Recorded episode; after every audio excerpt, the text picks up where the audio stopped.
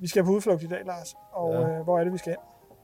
Vi skal øh, til Ådalen, Ådalens retræte, som ligger nede ved Randers. Og øh, det skal vi få at snakke med et par spændende mennesker, der hedder Heidi og Johannes. De leder Ådalens retræte og har gjort i 10 år, tror jeg, eller deromkring. Og øh, det bliver faktisk spændende at snakke med dem om retræte. Hvad det er, og hvad det kan, og hvad det ikke kan.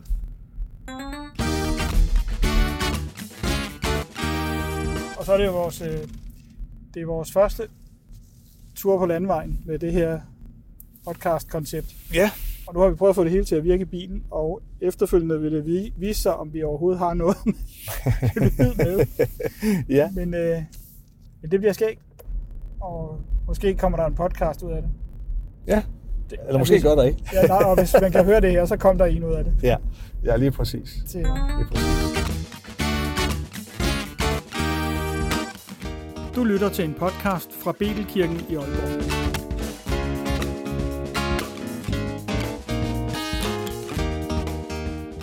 Hej og velkommen til en podcast i serien om troens håndtag.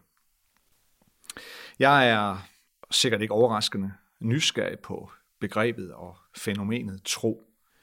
Og jeg er jo nok ad over kommet frem til den erkendelse, at for at tro skal være netop tro, så må den bevæge sig.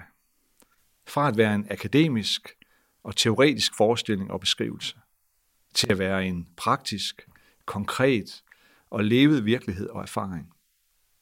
Og ligesom en øh, dør har brug for et håndtag, så vi kan åbne døren og, og bevæge os fra en virkelighed til en anden, så tror jeg også, at vi hele tiden skal arbejde med at finde og udvikle håndtag, som kan være med til at gøre troen levende og konkret for os. Eller sagt på den anden måde, hvad er det for ydre håndtag, som kan åbne for en indre virkelighed? Det er jeg optaget af. Jeg hedder Lars Midtgaard, og til daglig er jeg præst i en frikirke i Aalborg, som hedder Betelkirken. I dag er emnet retræte, og forhåbentlig bliver vi lidt klogere på, om og i givet fald, hvordan retræte er et sådan troens håndtag. Retræte, stilhed, refugium, kontemplativ liv osv. Alt sammen er det ord og begreber, som rummer noget, som er blevet mere og mere populært og anvendt af flere og flere også danskere, gennem de senere år. Og det må der vel være en grund til. Jeg befinder mig faktisk lige nu rent fysisk på sådan et retrætested, nærmere bestemt Ådalens retræte. Beliggende et pænt stykke væk fra hverdagens byliv, og larm og stress, men i stedet omkranset af marker og skov, natur og en lidt anden og lavere puls. Og jeg sidder sammen med det par, som øh, igennem et årti efterhånden har levet her, har let og drevet Ådalens retræte, Heidi og Johannes Pedersen. Heidi og Johannes, tusind tak for, at øh, vi må komme forbi og forstyrre jer lidt og snakke lidt med jer om, om retræte. Øh, kan I ikke sådan lige starte med at fortælle, hvad er øh, retræte? Det er jo nok flere ting, og det kommer vi sikkert også ind på. Men, men, men hvad, hvad er retræte for jer, og hvad er, hvad er retræte øh, på det her sted? Hvis jeg nu, hvis jeg nu melder mig til en retræte øh, her på stedet, hvad kan jeg så opleve? Hvad kan jeg forvente? Hvad, hvad kommer der til at ske? Jo, det vil vi da gerne sige lidt om. Øh, måske sådan lige først at sige lidt om, hvad, hvad retræte egentlig er. Mm. Altså man kan sige, at retræte betyder det at trække sig tilbage, så det giver jo lidt sig selv det her med, at øh, det vi gør på det her sted, det er, at vi trækker os lidt tilbage fra det, som fylder i en normal hverdag. Øh, også lidt tilbage fra alle de der ting, som hvad skal man sige, kan gribe forstyrrende ind i vores liv, eller som kan tage vores opmærksomhed. Øh, telefoner, computer, alt det, som kalder på os hele tiden, og som afbryder os. Og det kan man sige sådan et sted her, når vi trækker os tilbage, så er det for os at kunne finde ro og fordybelse og give slip for noget af det, der forstyrrer os. Så det, det er jo egentlig sådan grundlæggende, hvad retræte er. Ja. Mm. Er det også det, du oplever, Heidi? Ja, det, det er det at, at, at finde et, et andet rum, end det, man er i til daglig. Mm.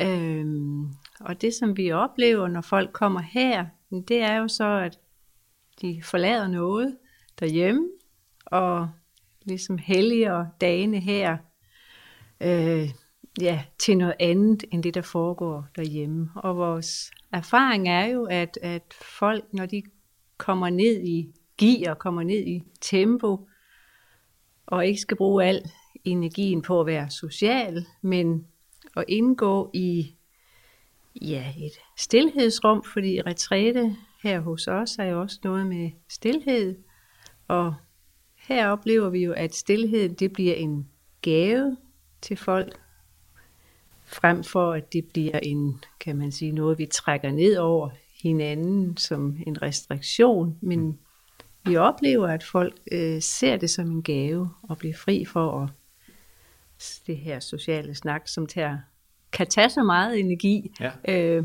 og så det at have tid til at fordybe sig, øh, få nogle input, få nogle refleksionsspørgsmål, og ofte så er det jo et eller andet, der så rammer noget i en, hvor man kan blive ja, opmærksom og lytte, lytte indad. Hvad er det, når jeg sådan kigger indad? Hvad er det, hvad er det, det vil mig? Ja, ja. ja. Så, så, så det er sådan en... Øh det må lade sig udfordre, eller hvad? Altså i en, i en tid, øh, hvor man, eller hvad kan man sige, hvor i en masse, i en fortravlet hverdag, eller hvad? Altså man ligesom, øh, man, man skal udfordre sig selv med nogle spørgsmål, der trænger dybere måske, eller som man ikke har tid til, eller tillader sig selv i det daglige måske, eller...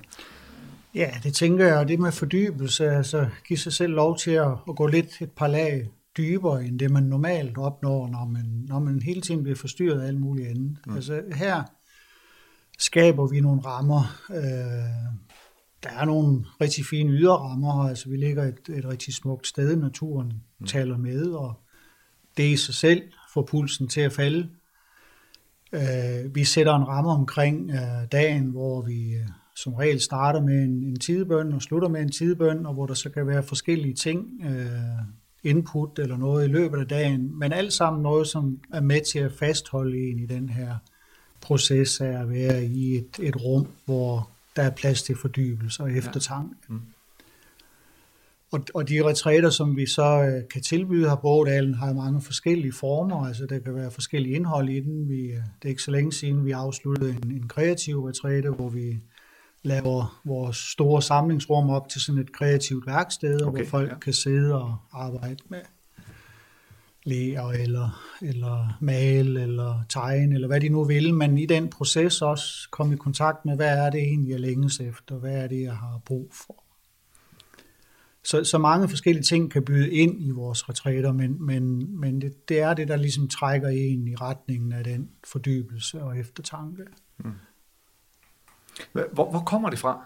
Altså det, nu, jeg, jeg indledte med at sige, at det, det, det har været en voksende og stigende interesse for det her gennem, gennem de senere år, men det, det er jo ikke... Øh, øh, det er jo ikke noget, der bare er 10 år gammel, har jeg indtryk af. Altså, hvad, hvor, hvor, hvor henter det egentlig sin inspiration fra, eller, eller hvad er det for nogle rødder, det, øh, det er spundet af, det her med den her retræte-tanke?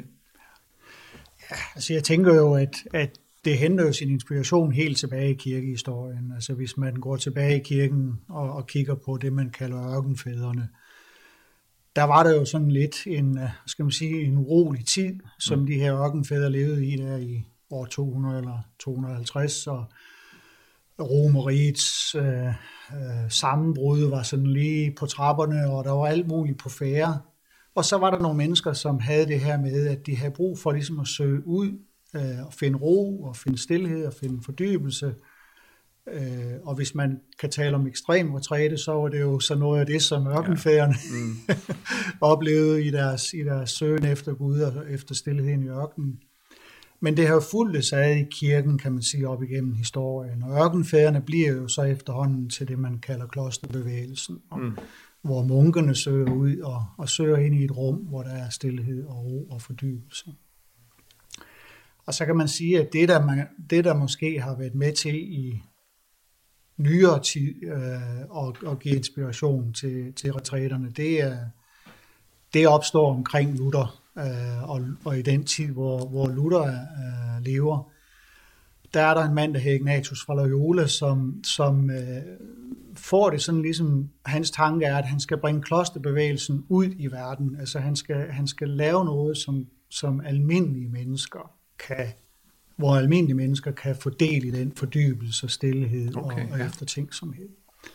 Og han starter en bevægelse, som på en eller anden måde får lov til at, at, at trække trådet helt frem til, til i dag. Øh, og, og rigtig mange af dem, som arbejder med retræter i dag, vil henvise til Ignatius af Loyola og trække på nogle af hans erfaringer. Ja, så det vil sige, altså, hvor man kan sige jo, altså øh, klosterne og, og, og munkene øh, og nonnerne, altså, øh, altså for dem var det jo, det var jo, det var jo, øh, det var jo et livskald, ikke? Altså, mm. og det var jo, det var jo, det var jo hele tiden. Øh, øh, men, og, og, og her er det så, det er nogle af de ting, men det er for en, en begrænset periode. Ja. Ikke? Øh, og, og det, hvis jeg forstår ret, det, det er blandt andet det, vi kan takke uh, Ignatius for, altså på en eller anden måde, at, at han, har, han har gjort det her tilgængeligt, eller hvad, for, for nogen, som ikke videde sit, hele sit liv til, til en klostertilværelse. Ja. Ja. Det var i hvert fald det, der var hans hensigt, og det er det, der, det er det, der på mange måder er blevet frugten af, af det, som Ignatius startede. Det er så blevet bearbejdet af folk op igennem, igennem tiden, ja. og, øh, og blevet hvad skal man sige, nutidigt gjort i en eller anden form, men, men meget af inspirationen og meget af grundtankerne vil man kunne, kunne hente helt tilbage fra, fra hans tid og fra det, han øh, virkede med. Så. Og hvad så med Heidi og Johannes? Altså, hvordan havner I sådan et sted? Altså, jeg, jeg, jeg gætter på, og det er jo en antagelse, men jeg gætter på, at det, det har ikke øh, stået med flammeskrift foran jer, øh, siden I var små børn, at, at, at I skulle drive et retrætested, eller, eller hvad? Hvordan, øh, hvad? Hvad er jeres historie? Nej. Jamen, jeg kan da begynde sådan, nej, øh, det var bestemt ikke øh, det, der lå sådan i, i korten, hvis man kan sige sådan, for os. Vi øh, har begge to levet øh, et aktivt øh, liv med øh, meget engagement. Øh, Johannes har været øh, ansat i, i, i kirken i, i nogle år, mm. øh, efter at have arbejdet i en tømmervirksomhed i, i mange år. Og jeg har været inden for, øh, øh, jeg har været laborant inden for mikrobiologi og har arbejdet med det og haft en karriere der. Øh, jeg har båret på sådan ja, 10 år før det her, at på et tidspunkt ville jeg gerne noget andet. Ikke at jeg var træt af det, jeg lavede, men der var sådan et eller andet i mig. Ja. Jeg vil gerne noget andet, men jeg havde ikke helt sprog eller ord for det der andet, jeg gerne ville. Så kommer vi så til et tidspunkt, hvor Johannes bliver bragt i en situation, hvor han har brug for ja, lidt nyorientering efter sådan en udbrændthed, og han havner på en retræte i Sverige, med en retræteleder, der hedder Magnus Malm, hvor han har læst nogle bøger af ham, og fik anbefalet, at det kunne være noget. Og ja, han var afsted sådan tre gange øh, over tre år på sådan en stille retræte, og, og jeg kunne jo godt se, når han kom hjem på sådan en retræte, at det gjorde, havde, havde været rigtig godt for ham. Det gjorde noget godt ved ham.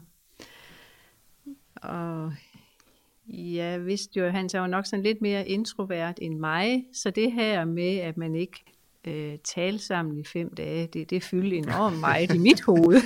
Så det var bestemt ikke noget, jeg havde sådan tænkt, at det var noget, jeg kunne have lyst til. Nej.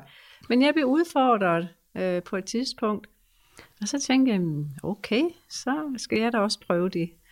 Og jeg prøvede så at melde mig på også en retræte, og jamen, øh, jeg kan bare sige, at det er nok det bedste, jeg nogensinde har gjort for, for mig. Altså, jeg har været den type, som hele tiden har sådan skulle give ud til andre, og være ja. der for andre, og mm. se andres behov, og det er pludselig at havne med at, og, øh, have fem dage, det er tid for mig selv, og så få den her inspiration med refleksionsspørgsmål og nogle tekster at meditere over fra Bibelen. Jeg blev sådan mødt, kan man sige, i mit helt eneste, så øh, jeg var helt overvældet og tænkte, det var lige godt fantastisk. Det havde jeg aldrig oplevet mm. på den måde før. Okay. Øh, så øh, ja. Selv for sådan en ekstrovert som dig? Eller? Ja, det må ja. man sige. ja. Så det her med stillheden, øh, det blev jo alt andet end noget, jeg ikke, ikke jeg, altså fokus på altså det var ikke fokus på, at jeg ikke måtte snakke. Altså det var det i starten for mig, men det, det forsvandt ret hurtigt. Så, så da de her fem dage var over, så kunne jeg bare se, sikke en kæmpe gave, jeg havde få, fået her, mm. i, i at få lov at være her, og være med det, og få lov at tage sig af nogle af de ting, som, øh, som når jeg kiggede ind af, øh, gerne ville noget, ja. som jeg i hverdagen ikke har haft tid, eller bare har undertrykt, og ikke vil lytte til. Så mm. det var lidt min vej ja, ind i. ja. ja.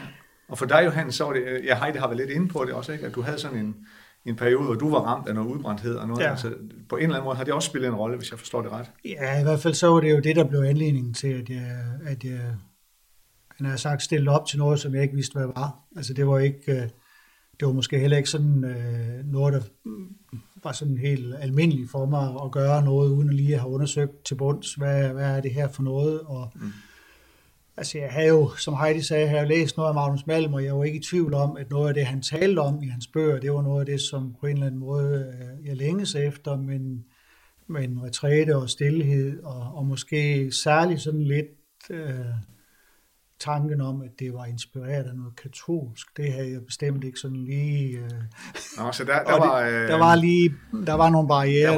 var der. ude der. Ja, det var de ja. bestemt, og så, mm. og så havnede det faktisk, øh, ja, det var jeg ikke klar over, men, men de lejede sig ind på et katolsk kloster, så jeg havnede jo der midt i Maria og Vivand og, øh, og alt muligt, som ikke lige var en del af min egen tradition. Nej, nej. Øh, men, men jo også fik den oplevelse i løbet af de fem dage, at, at, øh, at jeg kom i kontakt med noget af det, som, som i den grad havde været udfordrende for mig, og, øh, og, som, øh, og som jeg havde brug for at få kigget på. Og det blev så til sådan en proces, hvor jeg så årligt tog tilbage på sådan en, en femdags retræte i faktisk i løbet de næste seks år. Mm. Øh, så det blev sådan en del af hele, hvad skal man sige, min rytme, min årlige rytme, det var, at jeg skulle afsted på sådan en, en, en retræt en gang om året. Øh, og det var noget af det, der var med til på en eller anden måde at give mig en reorientering og, og en retning.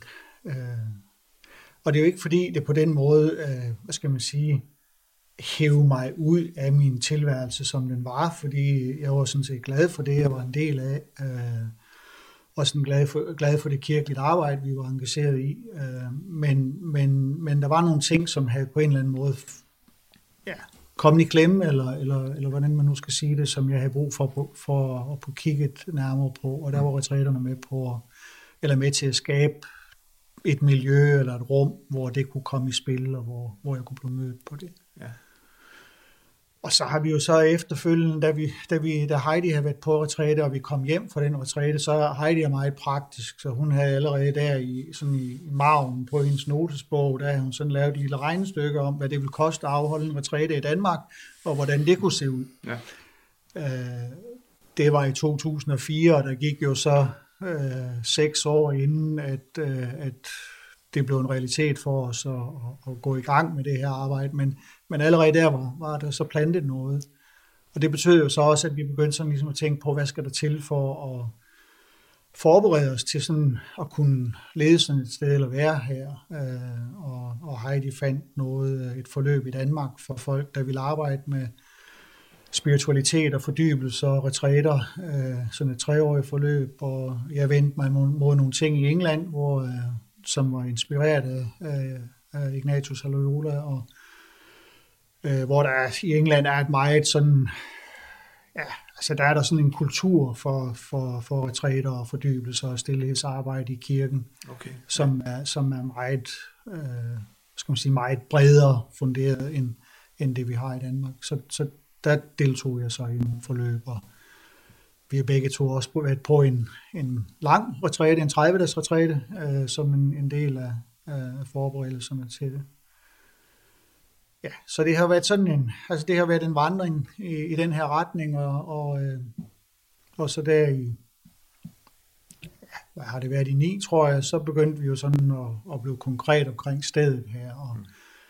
fandt ud af, at det var til salg, og så var der en lang proces med at finde ud af, hvordan kunne det se ud. Vi stod jo ikke lige med en pose penge i hånden, så det, det var sådan mange udfordringer, men, men, men begyndte at gå ind i det, og, og så så vi jo så også nogle døre, der åbnede sig. Ja, ja. og resten det er historie, som man siger. Det kan man godt sige, ja. ja, ja. Og altså, nu har I jo så haft, ja, adskillige års erfaring også med at, at tage imod en masse mennesker, som kommer her øh, til forskellige øh, retræteforløb af den ene og den anden slags. Altså, og som vi allerede har været inde på flere gange, det er, det er vokset gennem årene her, ikke? Altså mm. det, og, og, øh, og øh, mange er blevet bevidst omkring retræte. Mange flere end, end, end da I øh, oplevede behovet. Eller, ja. Øh, så altså, hvad, hvad er det for nogle mennesker, der kommer her? Altså, du, nu, nu siger I, at I er, I er forskellige som personer, ikke? Den ene er mere introvert, end den anden er, ikke? Altså, så, så, så jeg gætter vel på også, at det er vidt forskellige mennesker, der kommer her, eller er det ligesom, kan man sådan ligesom, kan man sådan ligesom putte folk ned i en, i en bestemt uh, kasse og sige, om det er sådan, det er retræte-typerne, eller, eller er det alle mulige mennesker, der kommer? Altså, ja, jeg synes, vi oplever, at det er øh, alle mulige typer, altså en stor mangfoldighed. Okay, ja. øh, altså, man kan jo nok godt sige, at der er jo flere 50 plus, end der er øh, omkring de 30. Men vi ser også nogle af de unge mennesker her. Så, og flere og flere, vil jeg sige. Ja, det er rigtigt. Vi, det seneste år. Ja, her i, i den her, det sidste år, hvor vi har haft corona, altså, der har vi nok oplevet, at der er også en hel del unge mennesker, der søger det her. Oh, det er uh, interessant. Ja. ja.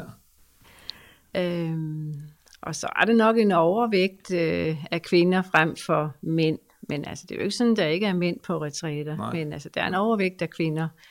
Øhm, men ellers så vil jeg sige, at det er en stor mangfoldighed. Folk, der er mange forskellige steder i livet. Der kommer mange forskellige baggrunde. Og øhm, nogen spørger os også, om det er sådan folk med særlige behov. Sådan, ja. øh, jeg vil sige, øh, ikke mere end vi alle sammen har. Mm. Øh, øh, så, øh, så det er et bredt udsnit af den danske befolkning, vil jeg sige. Mm. Ja. ja. ja. Altså, ja, det er, det er meget et bredt udsnit, og jeg, jeg tænker også, at vi, vi, vi oplever også, vi, vi vil gerne lave noget, som var økumenisk eller tværkirkelig, hvor, hvor, hvor folk kom fra forskellige kirkebaggrunde, og, og og de øh, retræteledere, som vi har til at hjælpe os med at holde retræterne, kommer så også selv fra forskellige kirkebaggrunde, og vores bestyrelse er sammensatte folk fra forskellige kirkelige sammenhænge. Øh, men vi oplever også, at folk, der kommer i huset, er, altså, både det, at de kommer fra, mange kommer fra forskellige kirkebaggrunde, men der kommer faktisk også en del, som ikke har nogen kirkebaggrund, men som, men som hvad skal man sige, får øje på på stillheden og fordybelsen, mm. og, øh, og selvom vi er et sted, som er, er tydeligt sådan kirkelig og kristen orienteret, og, og når man går rundt i rummene, så ser man symboler og, og billeder, som taler et bibelsk sprog, så er der jo rigtig mange, som, som også øh, kan være i det, mm. øh, men som måske ikke lige har et kirkeligt ståsted. Øh.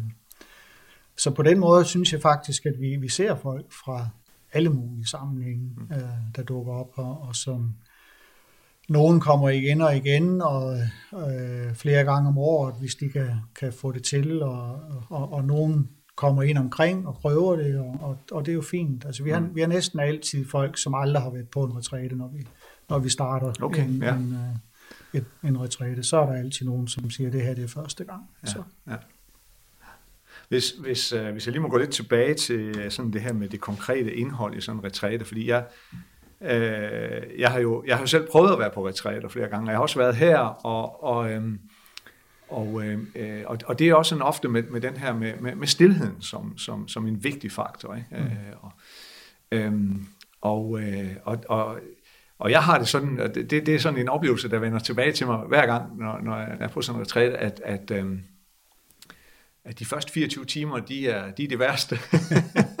altså den der oplevelse af, at nu, jeg, jeg lægger alt teknologi væk, eller jeg, jeg, jeg, jeg, jeg slukker for mobiltelefonen, eller hvis jeg overhovedet har den med, eller, og, og ikke noget med en computer, eller, eller noget som helst. Øh, og, og, øh, og den der, altså, så, så kan jeg få den her oplevelse af, øh, overlever jeg det her? Eller sådan. Men, men når så der er gået de der ja, et døgns tid, eller sådan noget, så begynder der at ske noget. Ja. Øh, og så, så, så kommer der en eller anden, øh, ja, en ro, eller, øh, og, og, øh, altså, er, er, er, er, er det... Øh, er det normalt? Altså, er jeg, er jeg normal, hvad det, hvad det angår? Det, var, det, det, det oplever jeg igen. Ja. Øh, jeg, jeg tænker, det er helt normalt. Altså, jeg, jeg, jeg tror måske, det minder lidt om abstinenser. Ja, Altså, ja men det, jeg tror, det er et godt billede. der, der er et eller andet, altså vi, vi, vi er simpelthen vant til at holde tingene i gang. Mm. Og, og, og noget af det, som vi lægger vægt på, når vi indleder en retræte, og hvis, hvis vi selv leder retræterne, det er at beskrive lidt om, hvordan stillheden kan opleves. Øh, Både det, at, at der er en ydre stillhed, som, som er øh, omkring stedet her, så vi træder ligesom ind i et rum, der hjælper os ind i stillheden, Ja. fordi der er ro, og der er stillhed her. Øh, men det betyder ikke, at den indre stillhed indfinder sig. Mm. Øh, ofte tværtimod. Så vil det være, ligesom du oplever det. Øh, man kan måske sammenligne det lidt med et glas vand, som man samler op ude ved havet, og, og, og der vivler sandskorn rundt i det her vand. Hvis man stiller det lige så stille og lader det stå et stykke tid, så vil det efterhånden falde til ro, og så kan man se klarheden. Så bliver vandet klart. Ja, så kan man se klarheden i vandet.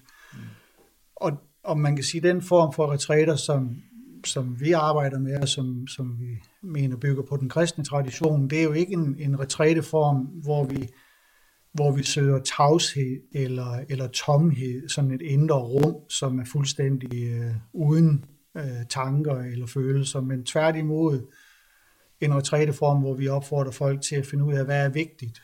Hvad er det, der er vigtigt for dig? Og, og når, du, når, du, når du oplever det her med, med vandet, der falder til ro i glasset, så vil der som regel være et eller andet, der bliver ved med at stikke hovedet frem. Nogle tanker eller ord eller indtryk, som, som er blivende. Øh, og det er som regel det, der er vigtigt. Mm. Og det er det, du må tale med dig selv og Ja. tale med Gud om. Ja, ja. Og, og det, er jo, altså det er jo enkelt, men, men, det, men det, er sådan lidt, det er sådan lidt sådan, det foregår, at, øh, at de fleste af os har den der oplevelse af uro, som lægger sig, og så dukker der noget op, som, som på en eller anden måde kan være væsentligt. ja, ja. Samtidig så tænker jeg også, det er vigtigt at sige, at der er aldrig to retræter, der er ens. Så hvis man tænker, nu har jeg fundet ud af modellen, nu ved jeg, hvad der sker, når jeg tager på retræte næste gang, så bliver det sådan her. Så tænker jeg, at de fleste af os, der har prøvet at være på flere retræter, vi oplever det, at nej, det var ikke sådan, det blev. Det var noget andet, Ja, jeg fik okay. fat i, Ja, noget andet, ja. der dukkede op, noget andet, som, som blev, blev vigtigt. Og, og det er fint. Ja. Det er sådan, det er. ja.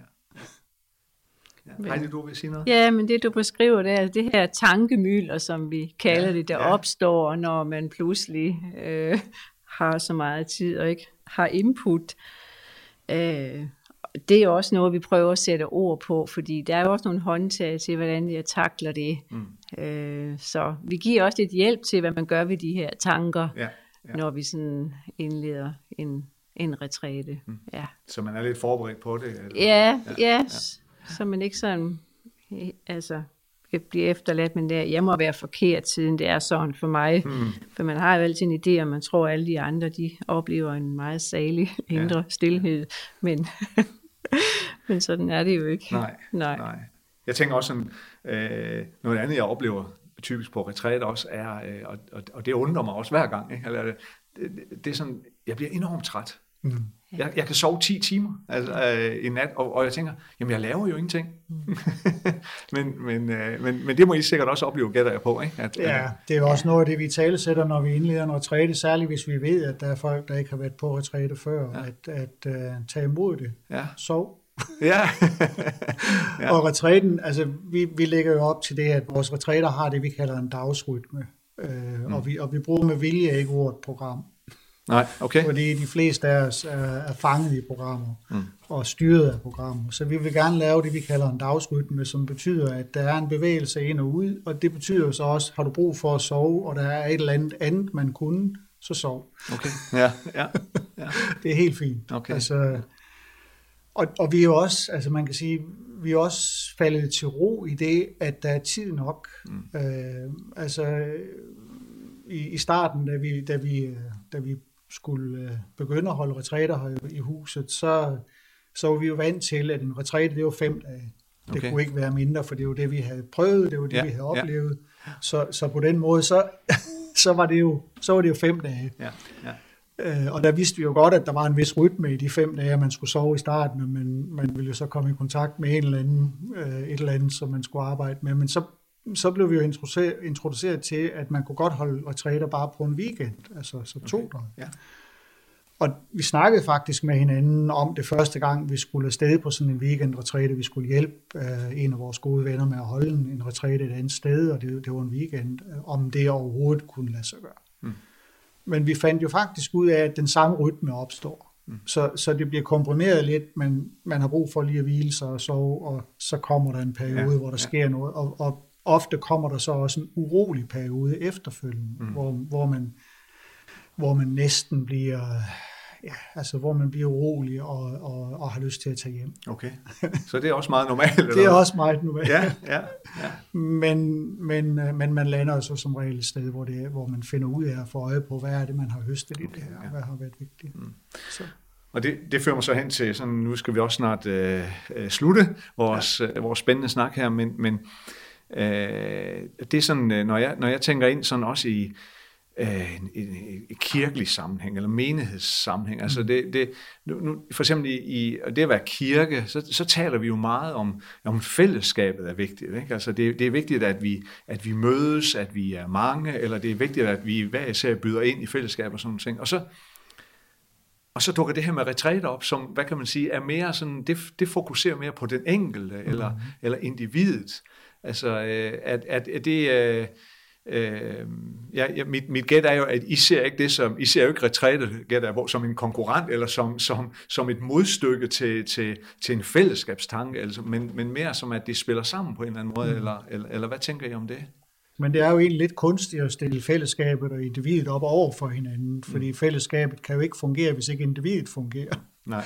Nej. Så, så man kan sige, at altså, der er to, to sider til det, tænker jeg, der, der kan, kan belyse det. Det ene det er jo det med, at at det vi gør på retræten, det er jo i først, først og fremmest at fokusere på, øh, på det, der bevæger sig i ens eget liv og på ens Guds relation. Altså mødet med mig og mødet med Gud. Og vi siger jo ofte til folk, når de kommer på retræte, at, at for at kunne møde Gud, er du nødt til at møde dig selv. Mm. Du er nødt til at finde ud af, hvem er jeg, for at du kan møde et du, altså i, ja. i, i Gud.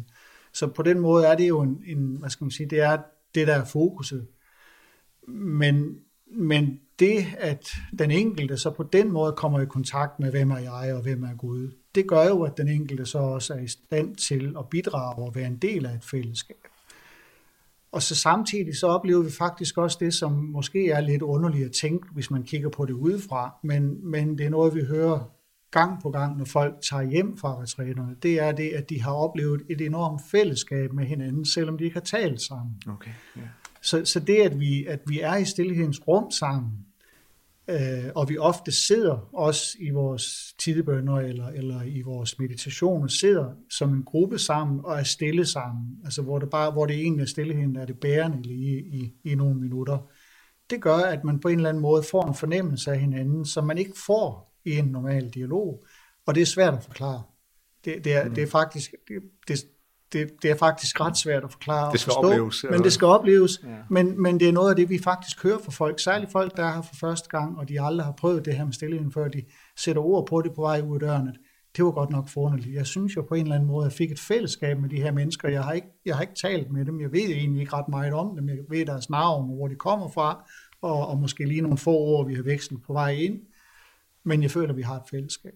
Så fællesskabet bliver alligevel næret også i stillheden. Så jeg, jeg tænker, på ingen måde, at det er noget, der konflikter. Jeg tror måske, det kan befrugte hinanden. Det er det, der sker på retrætestedet, det der sker hjemme i, i kirken eller i menigheden.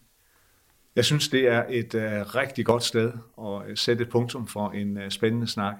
Tusind tak, Heidi og Johannes. Tak for snakken her. Tak fordi, at uh, jeg må komme og, og tale med jer. Og uh, rigtig god vind fremover, også med Ådalens retræte. Mange tak. Tak.